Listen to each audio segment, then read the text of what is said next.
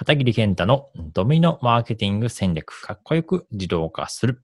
ようこそ。こちらのポッドキャストでは、えー、私、片桐健太が、まあ、このドミノマーケティング戦略、そういったあの、マーケティングのあの、コンテンツについてお話をしていきたいなと思ってます。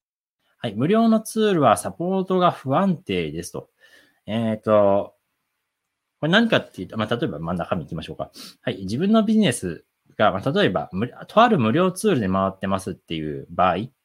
例えば僕、メッセンジャーボットっていうのを使ってますよね。で、そこのメニーチャットっていうツールがまあありますと。で、それはまあ有料で僕は使ってるんですけど、まあ有料って言っても月1000円、まあ10ドルなんでね、まあ安いんですけど、それがまあ無料ツールだったという場合、それを無料で提供している人って、どこでマネタイズ、マネタイズしてるのかなっていうのを考えないといけないですよね。まあ、例えばたまに広告が入ってくるとか、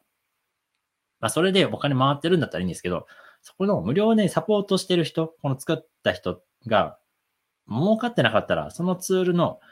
ま、あの、アップデートとか、まあ、いろいろこの iOS とか Google クラウド、Google のやつとか、まあ、どんどん変わるんで、それに対応してアップデートしていかないといけないんですよね。それができませんってなった時に、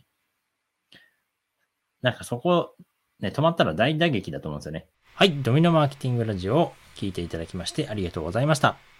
Facebook のメッセンジャーを自動化システムとしてビジネスのオートメーションをすることができるメッセンジャーボット、こちらの無料オンラインコースをご用意しました。このポッドキャストの説明欄のところに無料オンラインコースを受講するための URL が貼ってありますので、そちらをクリックして、